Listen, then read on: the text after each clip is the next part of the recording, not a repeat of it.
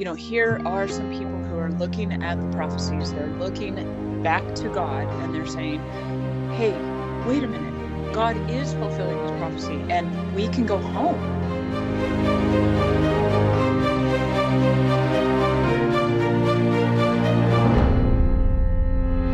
Hello, this is the Adventure Through the Bible podcast. My name is Matt. Joining me today are our friends Karen Yes. and Tracy Good morning. And Amy. Good morning. Hey, everybody, we're here. Finally, we are here. We have, hopefully, our hardware issues for the morning worked out, and we will have a, a fruitful episode uh, instead of instead of fighting. Instead, uh, boy, okay, the software isn't working either. Apparently, my brain is not engaged. We've been having some issues this morning with our recording, and and uh, we, we think it got it all worked out. So, but hey, guys, I'm so excited, and people, you have no idea how excited about this, listeners. I am so excited about this. We got an email, a real live email, a real honest email.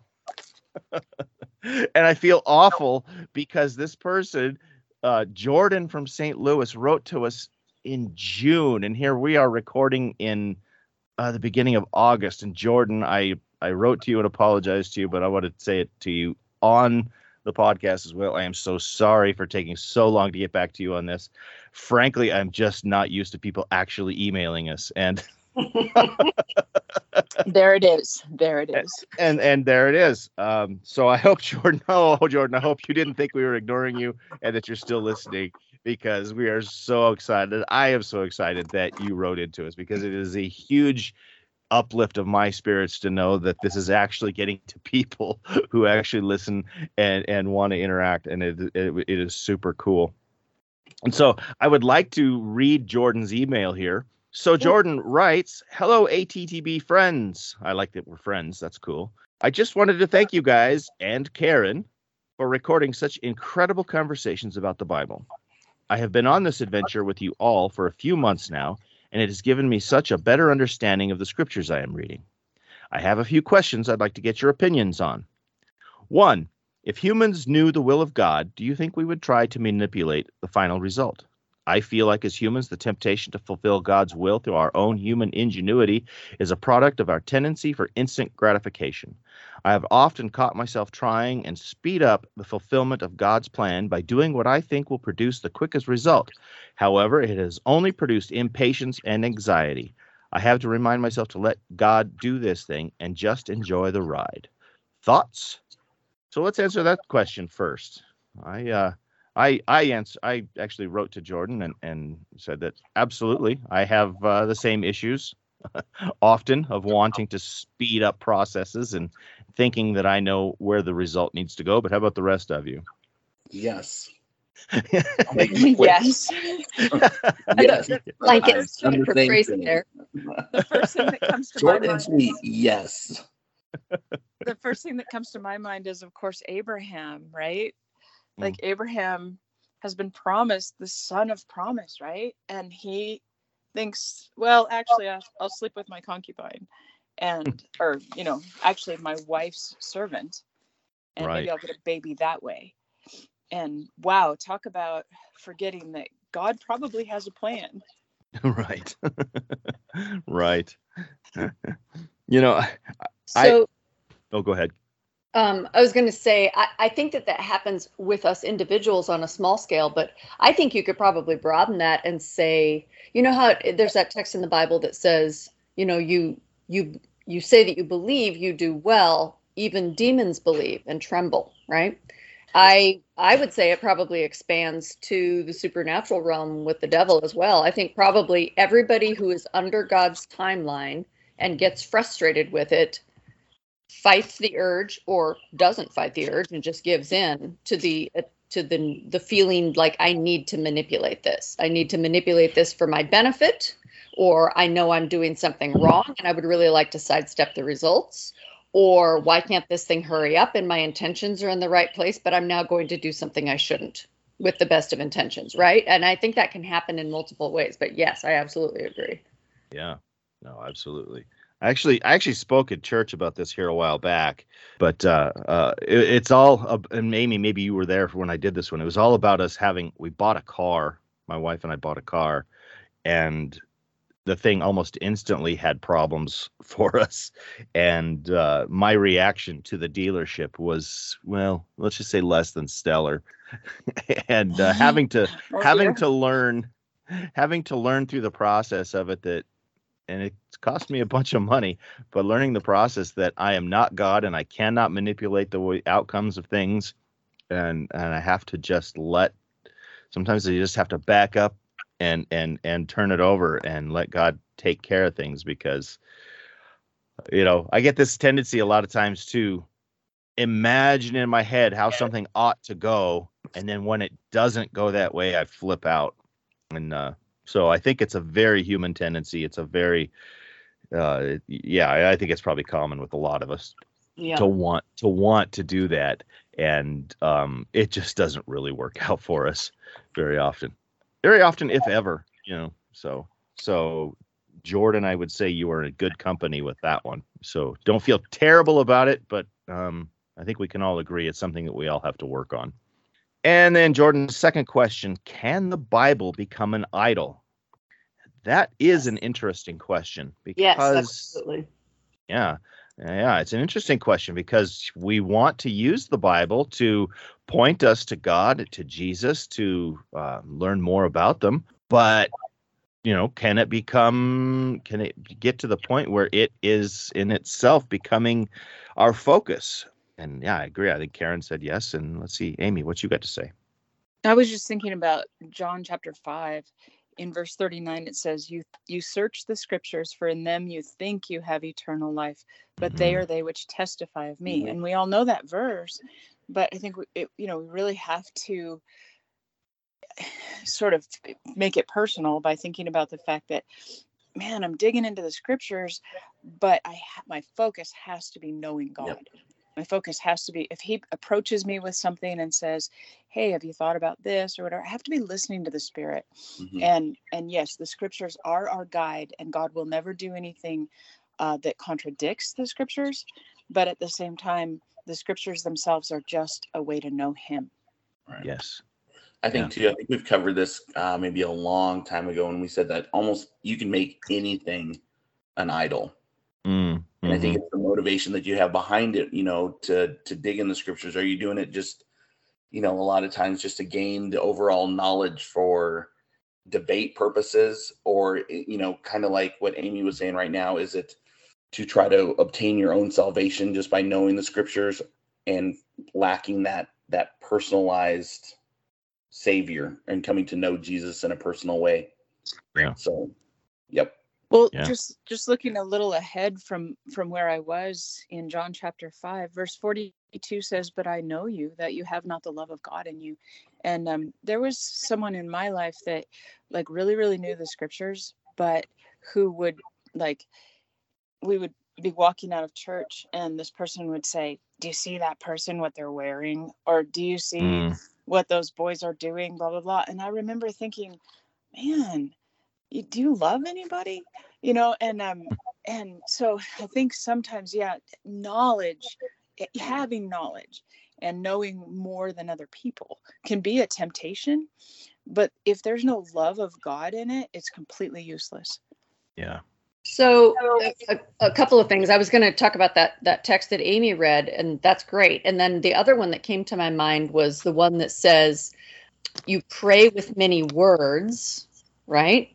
Because you Mhm. think that you think that that makes means that you are heard. So again, Mm. it's not the form that the worship takes; it is the relationship that the worship is based on, right? So if you think about the love chapter, you know, First Corinthians 13 or whatever it is you know i can i can be a prophet right so paul says covet the best gifts and he talks about prophecy and says he says you can be a prophet but if you don't have love you are nothing more than a noisy cymbal right or a clanging gong yep, yep. that's that's a pretty mm-hmm. harsh set down like you can actually be manifesting the fruit of the spirit right not all those who say to me lord lord will enter into the kingdom of heaven right? And in that day, those people will say, But we did this and we did this and we did this in your name. And I will say to them, Go away. I never knew you. So now we we humans now my my thing about idolatry is that it is particularly easy for us humans because God is not physically present with us. So it is easy for is it it becomes easy for us to orient to physical things that are in front of us or around us, things that we can reach out and touch or do. I think that those can easily distract us from the fact that our Lord and Savior and Creator is not here with us. That, you know, that engagement in a relationship has to be done in faith because in this present stage of the world, we don't have anything more than that. And that is why you end up with religions that say, no, no, no, it's a good thing to pray, it's a good thing to be forgiven. And so for this sin, you need to say these words repetitively this many times, and that is how you will, you know, prove your sincerity and, and be forgiven. As opposed to Jesus, who just said, go and sin no more. Mm-hmm. So I think that we're easily distracted by things that are lower than God because we're looking for God. And so our heart can absolutely be in the right place, but we end up connecting with something down here in the tangible realm. And that feels more real to us than the intangible God that we are actually seeking. And so it gives us the feeling of connection that we want. And so we buy into it. And with that in mind, absolutely anything can become an idol. Yep. Yeah, absolutely. Absolutely. And I don't know. I guess that may sound strange coming from a group of people who love theology. I mean, we do this because we love the theology, but we love the theology because we love the Jesus that the theology points to. We always have to keep in mind that this is pointing us to something greater. This is the Bible in itself is not the be all end all. It's the Jesus that it points to. And mm-hmm. and becoming more like him is the goal and the Bible is simply a tool to that end. So, so uh, great question, and uh, yeah, we've all we've all I think we've all seen it happen with people um, yeah. getting getting just wrapped up in theology and then forgetting the love and forgetting the relationship and and um, yeah, it's probably happened to us at times too. So well, and remember in the Old Testament, like Eli, you know, Eli was you know this priest and he's so preoccupied with his priestly duties that he didn't even parent his children correctly and so his children are just horrible they're just mm-hmm. these horrible creatures. And so his service to god became his main focus at the expense of his children. Like we humans can get anything out of proportion. Just give us 10 minutes. We'll screw it up some way. Absolutely. Some of us more than others. Squirrel. yep. Jordan, once again, thank you for the for the email and the questions. As you could see, uh, very thought provoking. They they've, they've gotten us uh, going here for a while, and uh, very very good questions. Excellent, and thank you again for for uh, your email. Well, shall we get into our discussion for our topic for today? Let's do it. We are beginning today the book of Ezra. Uh, Ezra from everything I could tell, Ezra was kind of a contemporary of Daniel because he's. It seems like Ezra is writing about things that are happening while Daniel was in Babylon, and as you'll see, these are things that are corresponding with what now is happening back uh, in Jerusalem. So the book begins in the first year of Cyrus, who we've talked about a bunch. And interestingly, Ezra says that the stuff happens. I'm going to say it. He says that the prophecies of Jeremiah would be fulfilled. To me, it just it, when I started reading it and got into it, it was like we took a step back in time through another perspective. Yes. Like let's rehash, you know, where we've been and where we've gone already, and let's go back and look through it with at an, with another set of eyes. Hmm. Yeah, and this is uh, you know this is one of the reasons why I'm really really enjoying us doing this chronologically because having been through the Bible before, it was very hard to know where you're at in the history of things, and and you can read things, and you know you could read, you know, so that here where it says so the uh, uh prophecies of Jeremiah might be fulfilled, but Ezra comes way earlier in the Bible as it's laid out than Jeremiah. So if we hadn't if you were reading from cover to cover, you'd be reading Ezra and going, "Well, I haven't, I don't even have any idea what's happened with Jeremiah." And Yeah. so, so I really love doing this chronologically. So, along that same thought, many years ago, way back when I lived in Alaska, I found this book called The Book of God. And it was the Bible rewritten as a novel. I've heard of it. Yeah. And so I found it very engaging in a in a different kind of way. The main difference that it made in my thinking is that I had always read the Bible cover to cover style. I had mm-hmm. never thought to study it through chronologically and watch the story unfold that way. So it turned into this sort of broad, sweeping unfolding of the gospel in a way that I hadn't thought about it before by putting things like Ezra, Nehemiah, and Esther later in this in the story you know after the major prophets but one of the things i noticed okay so the book of ezra starts off the opening sentence in the first year of cyrus king of persia in order to Mhm. fulfill the word of the lord spoken by jeremiah right okay so there's that that's straight out but then if you go to daniel 10 so this these these men are contemporaries so Mhm. that's first year of Cyrus. Now, if you go to uh, to Daniel 10, it says, "In the third year of Cyrus, king of Persia, a revelation was given to Daniel." Right. Mhm. So these guys, they're they're contemporaries. Yep. I thought that was really cool. Yeah, it is. It is cool. You know, I've I've been starting to notice that as we get closer to the New Testament, it seems like more of these prophets keep referring to each other here because we talk about Jeremiah. We know that this was happening during Daniel. Who else? Uh, Ezekiel. I think we were Daniel. We were noticing that Daniel was doing things at the same time as Ezekiel. So there's a lot of stuff going on. and Everybody's referring to each other, and that was that's super cool to me. You know, I was thinking too about how we want to always. To me, before we started this journey, I was thinking a lot of times that there were only one prophet at a time. Mm. Where this one is kind of sends that home to where we always want to build like, oh man, I'm the only one going through this. I'm the only one that's out here talking God. No, no, no.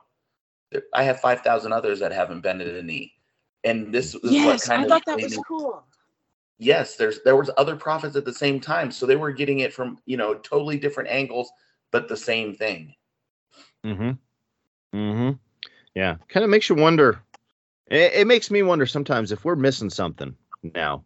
Of course, you know, we do have a long time in the Bible between the end of the Old Testament and the beginning of the New Testament where there's like nothing recorded. Of course, nothing recorded doesn't necessarily mean nothing happened, but um just makes me wonder sometimes, you know, is there of course, you know, when we talk about prophets, a lot of times we're expecting somebody who's going to be like telling the future and whatnot. But but sometimes a prophet is just somebody who is proclaiming the word of God, and so we need to broaden our perspective on what a prophet is as well. But um, yeah, it's uh, it's it, but it is it is interesting to me to see so much interaction. Not so much interaction, I guess, but but really this uh, these messages being told and by different people at the same time and then being able to re, uh, relate to each other. Because like Jeremiah, I mean, at this point, Jeremiah was a ways back. I mean, Jeremiah was before the siege. Um, am I remembering correctly that Jeremiah was like uh, predicting? trying to remember. There was there He there, was the there was telling bad things were coming yeah, bad things were coming. I'm trying to remember who actually named Cyrus before Cyrus. You know what I'm saying? Mm, it was wasn't it in Ezekiel?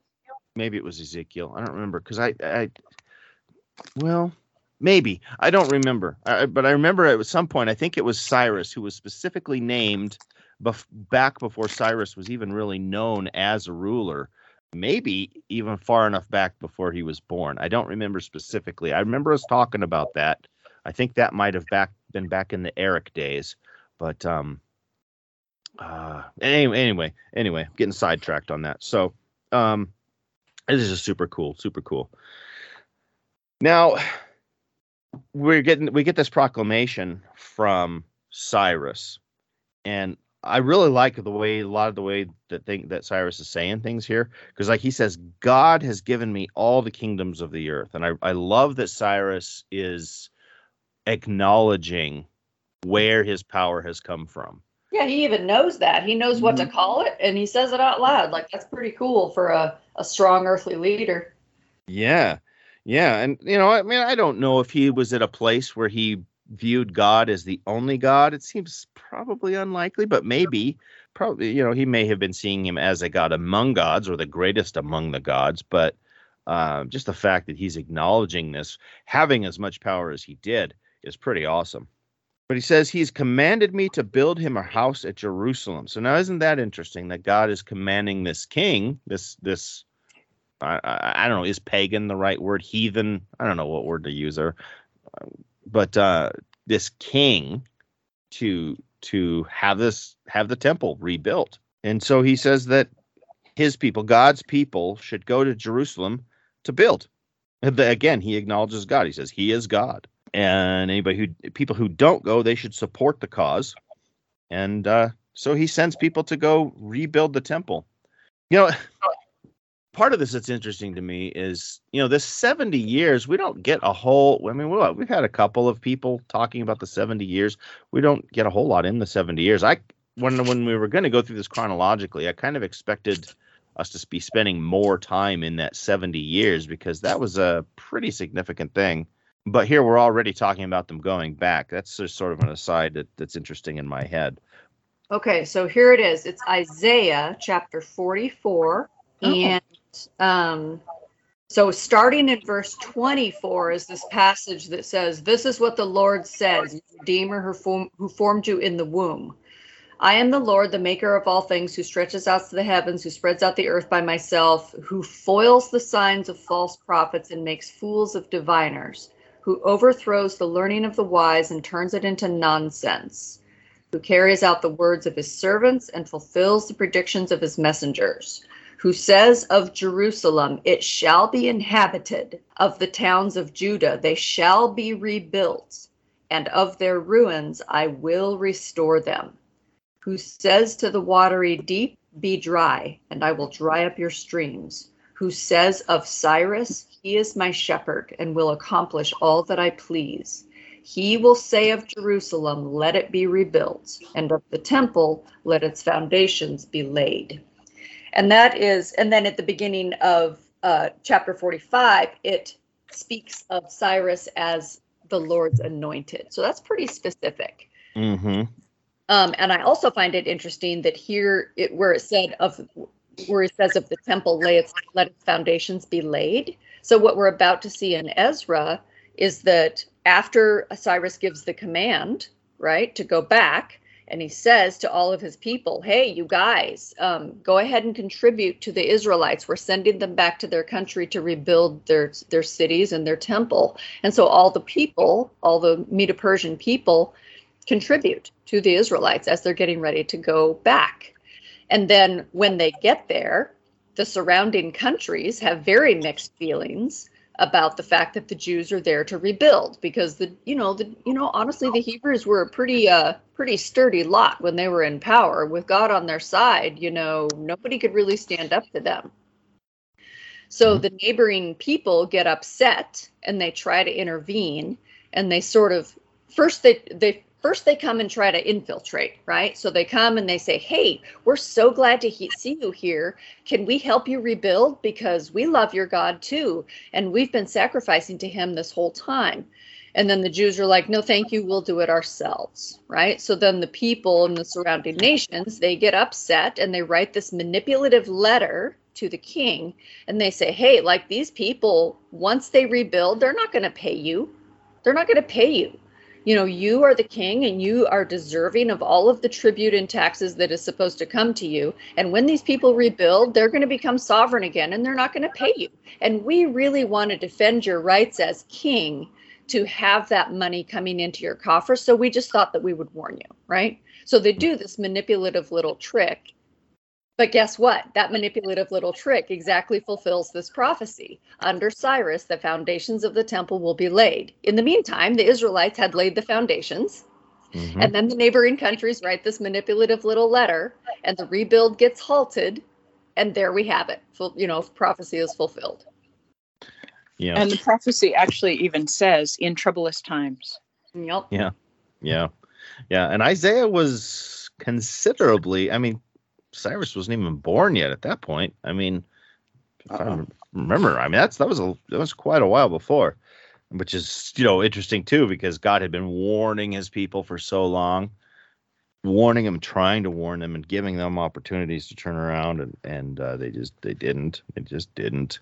what I like about this book, even though in a lot of ways it's sort of anticlimactic, like they're finally going back, and yet there's so much trouble that it that it becomes uh, a s almost a depressing book um, in some ways. But what I like about it is the fact that finally Israel has learned not to worship idols. Like now they're going to be faithful. They're going to observe every detail of the law, and they're going to be this covenant keeping people and they're finally getting rid of all their pagan contamination. But of course, they overcorrect, and and then we get what happens with the Pharisees later in the New Testament. Like these are people who are so obsessed with the law, and like Jordan was saying, you know, they they almost make the scriptures an idol, and so they've overcorrected. Right. I would just like to take this moment to point out that in my understanding of the end of the world, the exact same thing is going to happen. Just so you know, I really don't think humanity's changed. I think human nature is human nature, and Satan knows how to feed it what it wants to hear. And I think that for every generous, accepting person out there, you can go too far in that direction. And for every purist fundamentalist, you can go too far in that direction. And Mhm. if you think about those two things, that's how the end of the world happens, guys. Yeah, well, you can kind of see it coming with the way our pen, pendulum swings. We we see it go way one way and then way the other way, and it seems like every time it goes just a little further the other way and comes back a little further the other way, and even to the point where, yeah, even that re- religious right, whatever you want to call them, you can see, wow, you guys are overstepping here a little bit. You need to you need to you need to back off and show a little love. you know back to what i love about this book is you know we're seeing that god does fulfill his promises. And so even Yeah. though people screw it up which is what we do every time um you know here are some people who are looking at the prophecies. They're looking back to god and they're saying hey wait a minute. God is fulfilling his prophecy and we can go home uh, which is which is really cool. So like if you look at it from that perspective this book is super interesting because it is the return of the exiles. Hmm So Ezra two, chapter two, uh, you can read that if you really like reading lists of names. No. Um, it's uh, it- it's it's some good historical stuff if you really just want to, you know, know who went and who did what. I didn't I didn't catch a lot of real spiritual significance there, other than the history of the is uh, the people of Israel. Uh, so um, I don't know, not a lot there. a couple of things that did jump out at me though is you know we could look at it and think these people are so obsessed with ancestry and that's not a good thing. Um, or we could look at it as okay but to them is entrusted the lineage of the messiah and they're being very careful about that. So that's that's interesting because they are the keepers of that lineage. And then of course we get like in verse 36 it talks about the priests. So they're very carefully preserving the priesthood um, and then i found uh, verse 58 so interesting and i remember running across this a long time ago these Nethinim did you guys Mm. look at that Yeah, yeah, so the Nethinim are super interesting. They're essentially orphans or children who are cared for in the temple, and they become the servants of the temple, and it, and they come up repeatedly in Ezra and Nehemiah. Um, they show up a couple of other places in Scripture, but uh, it's interesting that they had a way of caring for the orphans, and I think Mm. that's that's really something kind of interesting in that passage. That's true. That it is interesting. And I think it's a good thing that gets pointed out there where these people get cared about, even though they can't prove their genealogy. I mean, they feel like they're part of these people, even though they, they can't prove it, but yet God and the people still allow them in. They say, okay, sure, come along. Uh, we're going to have, you know, we're going to limit some of the things you can do, but absolutely come along and and you can be a part. I noticed that they were specifically called the children of Solomon's servants. I noticed that too. Yeah. Mhm. Hmm. Oh, Oh, Solomon. Well, I mean, maybe. I guess I hadn't thought about it that way. I think he had enough to keep him busy, but um, I That's what I was gonna say. yeah, that yeah, mm, mm, mm, no. So I I doubt it was anything like that. It just seemed like, you know, servants. You know, who's to say what happened to the servants? You know, were they were they from other nations? And so Mm, these were yeah, yeah.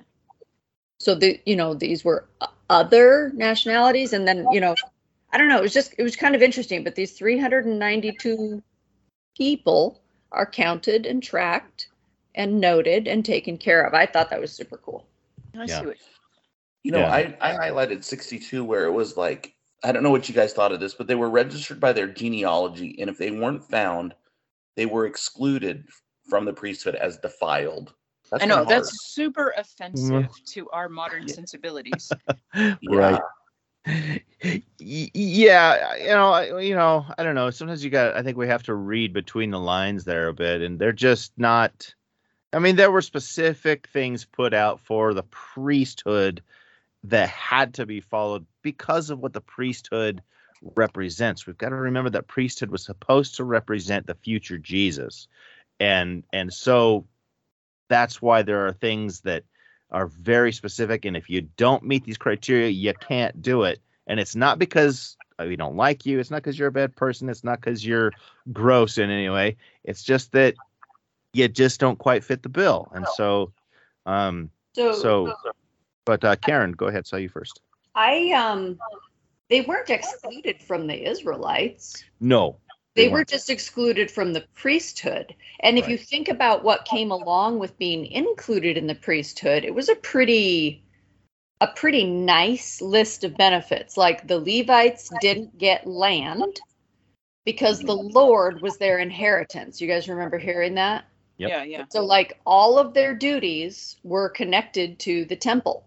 There were people who cleaned and there were people who all they did was practice music and there were people you know like that's there were people who just, I mean, like you pick a temple duty, there was somebody that did it. There was somebody who kept the oil going in the menorah, you know, like on and on and on. And so they, and uh, because they didn't get like an earthly retirement in the form of land that they could pass down from their benefits, they drew drew income, they drew food and supplies from the offerings that came into the temple. So to me, it's you have to draw the line somewhere. I did not have a problem with this because they it doesn't say that they were excluded from the people of Israel. It just Right. said that if they couldn't exactly track their lineage and if you if you think back to how Aaron's line like everybody who was interested in being you know who wants to be the high priest and everybody puts in their rod and it's Aaron's rod that buds and like the Levites are established as this line and they always have these special duties. It's I see it as protective, not exclusive. That's Mhm. excellent. There you go. Yeah, yeah, very good. Very good. Yeah. So, um, I guess just briefly here, it tells us, it gives us how many people went, which is, Yeah. you know, sort of interesting. 42,360 people in the assembly, plus 7,337 servants, 200 singers, and their horses, mules, camels, and donkeys. So, I, I, I get sort of interested in the in the record keeping that they have there of just the the numbers. I think it adds some credibility uh, to things that that these historical things were preserved. Um, not only here, you know, sometimes if you read, if you have a Bible with notes, and then you can see that, you know, these things are are kept record of in other places. But you know, specific numbers and things like that, they are interesting for giving some credibility, I think, to to Scripture. As then they, you know, before they actually start building anything, they start reinstituting worship at the site. It would seem um, they rebuild the altar, and, and everything that is happening here. And, and you guys can correct me if you think I'm wrong, but it seems like they're doing this on the temple site where they're rebuilding the altar, they're reinstituting sacrifices, they're keeping some of those feast days that God had instituted, and it's all happening there in Jerusalem at the temple site. Uh, yes. Um, so I, So at the beginning of chapter three, it said, when the seventh month came and the Israelites had settled in their towns, right? So I immediately went back to chapter one to see what month the thing started in. And it doesn't say that. It just says in the first year of Cyrus. So basically, it took anywhere up to roughly a half a year for mm-hmm. Cyrus to give the command, the the um, the local Medes and Persians to contribute to the cause, which they contributed quite a bit. Cyrus went and got the temple items, the gold and silver temple items, and sent them back with the Israelites. And all and they went there and they settled into towns and they took an inventory of themselves and their stuff and then they built like all of that happened in about a half a year like that's pretty Mhm. pretty cool Yeah, they didn't let any moss grow under their feet for sure. They uh they got going. And there's a couple things with that. I mean, the speed that they that they took off tells me that they were I don't know if they were just eager for their freedom or if they were truly eager to want to start worshiping God again. I think they learned the lesson. At least that's the impression I get is they learned the lesson that they were supposed to learn by being pulled away. Uh unfortunately, like I think it was Amy said, or maybe it was you, Karen. It was me. Eventually yeah, it was Amy. But um that they they kind of went too far with it. well in verse 6 in chapter 3 verse 6 it says on the first day of the seventh month they began to offer burnt offerings so they've already left settled into towns and it says um, though the foundation of the lord's temple had not yet been laid like in this mm-hmm. case worship and gratitude came first which is pretty cool It And- is. that's yes Yeah, yeah. Well, and figure 70 years later, most likely a lot of these people were probably children of the people who had been carried off. I mean, I suppose some of them might have been children who were carried off. But I mean, that would tell me that in the process of having been carried away, that people had been teaching about God and about what he wants. I mean, for them to even have the preservation of these festivals is is kind of uh, uh, interesting to me that they had been passing down things like Passover and ta- Feast of Tabernacles and stuff like that. To they had to have been passing this down to their children for them to know what to do when they got back. Yeah, I thought that was interesting too, because Ezra is actually a Torah scholar. Like he's come back to teach his people. And so Mhm. that knowledge has been preserved. And that kind of made me think about when Paul is is talking about, you know, being set free and being in Christ and and those sorts of things. And he says, So what good is it that, you know, f- for the Jews? And then he says, because to them was committed the oracles of God. And so he even even in his joy of seeing the gospel is able to also discern the idea that god somehow wanted his people to preserve these prophecies. He wanted them to preserve the history. Um, he wanted them to understand the law. And and so ezra and these people returning have embraced that idea. Mm-hmm. So now we said that they very quickly got back to praise and worship, but then it takes them two years to actually start building. It sounded like maybe they were kind of waiting to gather materials and things. I don't think that they were just sitting on their laurels the whole time. I think they were. Seems like they were still working toward it because it does talk about how they were, um, you know, giving money to masons and carpenters and and bringing in logs from Lebanon and that kind of thing, which was similar to what we had read with the building of the first temple. Of, Yeah, of there's no stuff- Amazon here. You can't order cedar logs from Amazon and they show up from the local warehouse. Like they're ordering them to be brought in by sea. Yeah, Mhm. yeah, no overnight shipping. Oh. so, but two years later, it's two years later, and I wrote down that this would have been 536 BC. I don't remember where I came up with that, but uh, you know, I'm a really smart guy, so you can believe me. that's what i have too matt uh, yeah. So, but around 536 BC, they start they start building again, and when that foundation is built, they celebrate, and I, you know, and, and the people celebrated, and this is this hit me as such a contradiction to what had happened before the people had been carried away because remember before they got carried away that temple had been so abused that it was basically unrecognizable in its function from what it was supposed to have been. I mean, we saw everything happening at that place other than what should have been. I mean, they were literally bringing in idols from other false gods. It sounded like there was like prostitution happening in there. At one point, I think we saw that they were using some of the rooms as a stables. Uh, Yes. just They were weeping for Tammuz. yeah, yeah. Yeah. And so and so now to see the people celebrating with the rebuilding of this uh with the you know the beginning just the foundation is built and people are yay you know but uh but not everybody not everybody there were some priests who actually wept over it Well, yeah, that's what I was going to say. Towards the end here, we have these priests and Levites who are they're old, so they have seen the old Yeah. temple, and they realize, hey, when the old temple was built, it was glorious, and the presence of the Lord came, and we visibly saw the presence of the Lord. And this this little temple, it just doesn't seem as glorious. And so these other people are celebrating; they finally accomplished their goal. And so, in a way, these guys are like killjoys who are not participating in that. They're weeping. Verse 13 says, So the people could not discern the noise of the shout of joy from the noise of the weeping of the people. Yeah. Mm-hmm. See, and I had written down the same thing that, you know, they had seen this, and when Solomon dedicated the temple, they'd seen fire come down. It was it was a big to do.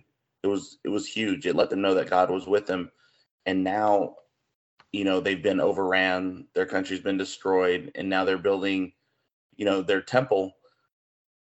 It just didn't have the same splendor, I don't think, and you know, I think while it deserves some some recognition and some praise, you know, to get it done, I think they were there maybe as a reminder of former glories Mm. and even too maybe as a reminder of even though you know god was with us and we visibly saw it we still strayed Yeah, so when you hear about them weeping over it, I was, you know, I was just thinking, what, what sort of thing would make you weep in in such a situation?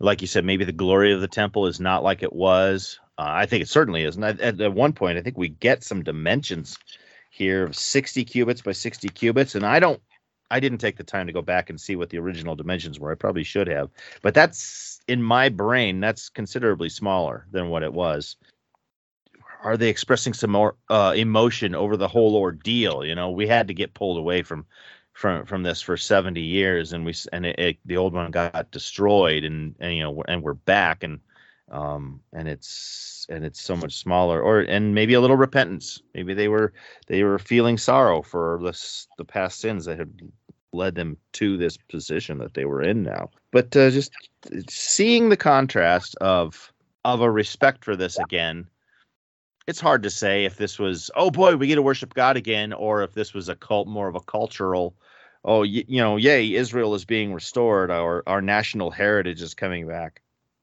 i, I kind of wonder exactly what was going on i'm sure there was some of both in the people but from my my perspective of what i see with a lot of jewish people today like we've seen how we've, we've talked about here how a lot of jews are actually atheists, but yet they hold to the traditions and such, where it's more of a national heritage. It's more of a Like a cultural thing. yeah, a cultural hmm. thing than than than a spiritual thing. And so kind of I, I just I sort of wonder there. I sort of wonder there what exactly uh, the situation was. But uh, at any rate, they're at least showing some respect towards a temple that hadn't been there before. In chapter four, Karen had already relayed some of this. Some people from the surrounding area started to, well, they came in. Interestingly, they asked to help, to help build, and uh, they said, "We seek your God as you do. We've sacrificed to Him since Esarhaddon, king of Assyria, brought us here." And I looked back. I had I did a little research there, and they're they're talking about stuff from 130 years before, when their ancestors had been um i guess it sounds like these guys these people were probably samaritans uh, at least from samaria you know? And, And so- and they were samaritans. Hmm and so when the northern i'm uh, the way i'm taking this is as the northern kingdom had been taken apart and dismantled and the way they did those things was bring new people in that some of these people had been brought into that culture a bit and had learned about God and maybe had tried tried to incorporate God into their worship, but probably they were worshiping God as a God, not the God. I think this is the source of the tension uh, in the story of the woman at the well, because mm. the woman at the well is a Samaritan, and and she's trying to engage Jesus in this argument about which temple they should worship at, because they go on to build their own temple, and right. but they're not uh, exact like they're sort of outcasts from all of Judah, and so the Samaritans set up their own system. Mm-hmm. Yeah, it's interesting because this promised land now has been inhabited by people who were not children of Israel, but yet, like the woman at the well, had learned to to worship God as best they knew. And then, of course, like you right. were alluding to there, they they sort of got shunned by by uh by the Israelites, by the and true think, Israelites. You know, and every time I think of that, I you know I always think of just for us as as people to remember there's there's good people in every flock. Mm-hmm. yeah exactly. And not to disregard anyone because god has god has his his um his people throughout all denominations throughout all cultures. Yeah. You know i was thinking about this the other day too. I mean even beyond christian denominations i it's a speculation i have. It's a wonder that i have you know, when I was thinking, what was I watching? I was watching something with some Native Americans, and I was thinking, you know, from what I know of Native Americans, they did the best they could, trying to, trying to honor, you know, whatever it was that they saw as divine. And I wonder, I, I wonder how God uh, views that as opposed to the way we have viewed that in the past. You know, did were, were, you know it, were they were they reacting to god as god had revealed himself to them and um you know doing the best they could versus versus you know just coming up with something new and and making it up as they go? So i had a great grandpa and um and he well we all did. Um, but anyway uh poppy was very interested in native culture and he actually went and lived on a navajo reservation for a while. His um, grandmother had been um, a sac and fox indian but anyway he in his later life he decided to go study the navajo language. Um, but he taught us as children that early on in native culture there was sort of a pure idea of god and it has been somewhat corrupted over time because there's been you know all these new ideas of god and more of a like spiritualism uh, mm. type of thing and lots of uh, concern about ancestor worship and that sort of thing but he's he used to say that most of these cultures had some sort of idea of the great spirit that was very similar so I, I know that's kind of an aside but mm. but i really think from you know learning from poppy that that he could see the that in their culture a lot of their ancient stories were very similar to biblical stories and i found that so fascinating as a child yeah well, and I think I, I think it applies. Like you said, it's an aside, but I think it sort of applies here because, you know, I think the Samaritans, I every impression I get is that they were trying, you know, to do the best they could with what they had, which is why Jesus was so accommodating to that woman at the well. Well, a couple other thoughts, Matt. You know, Jesus said, Many sheep have I who are not of this fold. Mm. And then also, Paul says, There is a light that lights every man that comes into the world. So I really believe God is reaching out to every, every, every group. Yeah. Yeah. And I suspect, assuming we get to heaven. I'm I'm I'm going to assume that I will be there, and and the three of you as well. I I I don't know. I have a suspicion that we're gonna we're there will be people there who aren't even Christian, and I know the Bible says that without how's it put? I essentially that without Jesus you can't you you can't inherit the kingdom of heaven, but or the kingdom of God. But I don't know. It's a it's a it's a bigger discussion probably than we have here today. Time for here today, but like you said, God can work through people, whatever their circumstances, and if they respond to that, then that that sacrifice of Jesus can apply to them as well. Uh, I don't have that all worked out, so please don't take my words and try to make a theology out of it. It's just a suspicion I have that when we get there, we are going to see Christians, Jews, Muslims, Hindus, maybe some pagans, maybe some, you know, who knows? Who knows who we're going to see there? And we're going to go, oh wow, and then we'll talk to them and learn, and and we'll all we'll all just be like, man, Jesus is amazing, just fat amazing.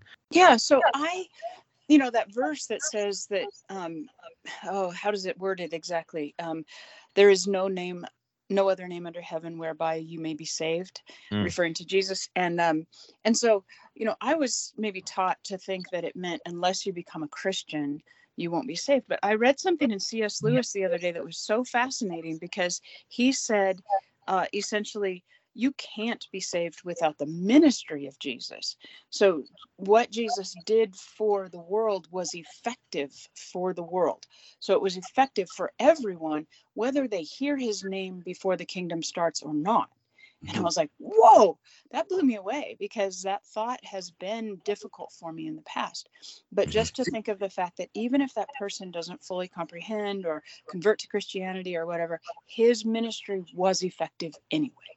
Yeah. I was And I think that's where we go to. And sometimes I think we tend to overthink it and we tend to put bounds on it. But we need to remember that God's sole purpose is what did he say? Just to save. Mm. yes. That's Seek it. and to save that which was lost. yes. That's it. It does let's not put limitations on it, but let's Mm. open it up. Let's make the Yeah. circle bigger where everybody, you know, there is a way and Jesus is the way. Yeah. Yeah.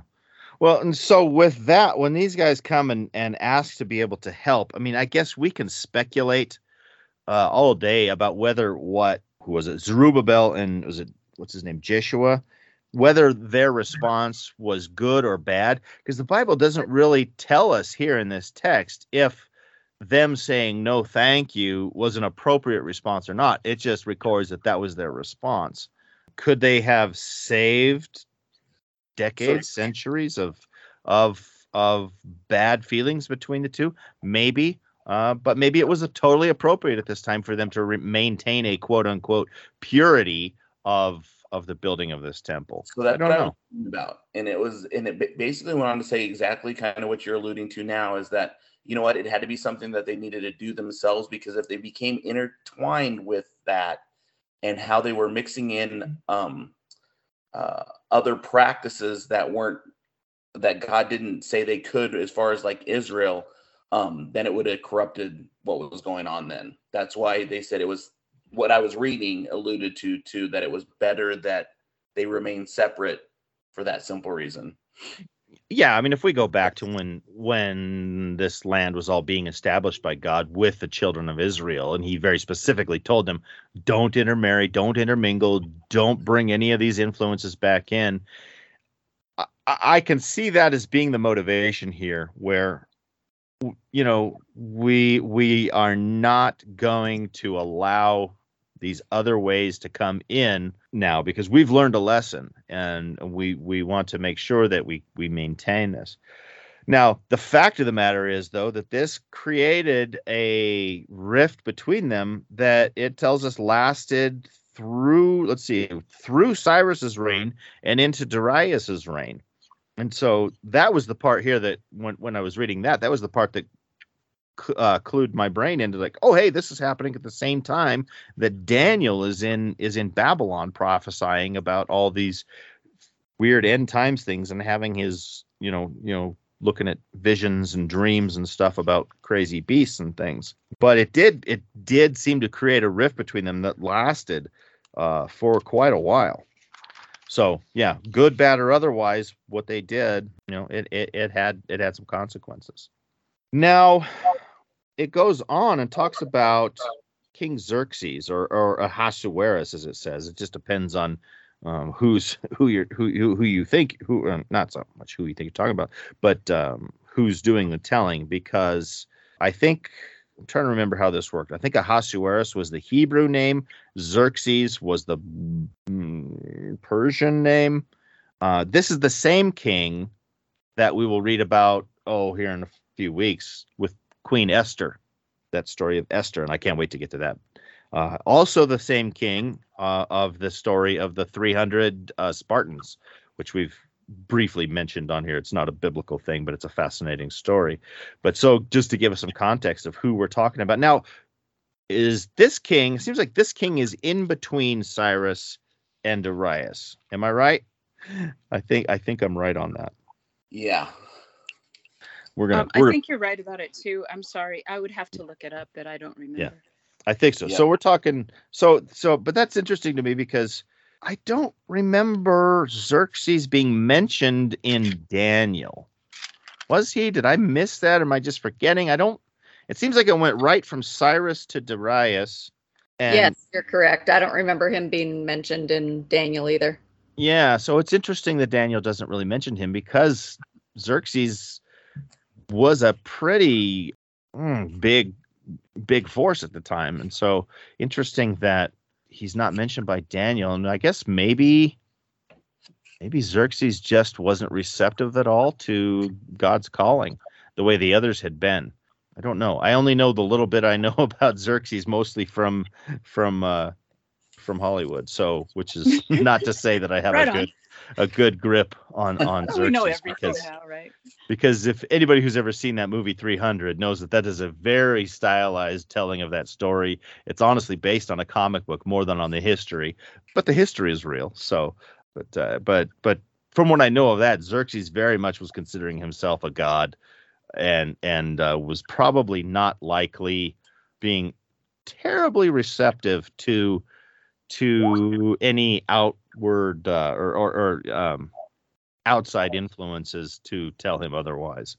And so maybe that's why maybe Daniel was just sort of in the wings, waiting for God to to do something again. Yeah, it's in in Daniel five. He it, it skips automatically from Belshazzar, I think, to Darius. Yeah. And so this is when uh, this this letter that Karen was telling us about got got written, basically saying, "Oh, these guys are built. They're they're building, and they said in the rebellious and evil city. And if they build a city, they're not going to pay taxes. They're not going to give you tribute. They're not going to pay you custom. And if you look at your records, you'll see that your inhabitants in the past they incited sedition, and this is why the city was destroyed in the first place." And if you let this happen, you're not going the king will not have any dominion beyond the Euphrates River. And the king responds, is I guess he must have looked at the records and yep, Jerusalem has revolted in the past. And even those kings of Jerusalem had been paid their own taxes, tribute, and custom.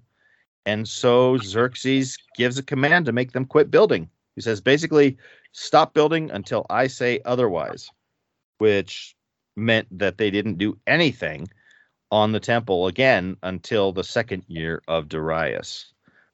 Okay, and so with with that work ceased uh, until Darius, uh, for now I think we are going to. This is where we're going to uh, break off for this episode, and next week we will continue into Ezra chapter five, and uh, we'll be talking more about this. Um, while you are waiting for us, please remember you can reach out to us at attbpodcast at theadventure.org, just like our new friend Jordan. Thank you again, Jordan, for that. I'm telling you, you have no idea how thrilled I was to get that. So, um, I uh, would just like to point out that Jordan was trying to be friends with you two months ago. well, mm, yes, no, I know, and I'm a terrible friend. I'm sorry, Jordan. I really, truly am sorry about that. Not a terrible friend, not a terrible friend, just not super responsive in a timely manner. That's this is this is absolutely true.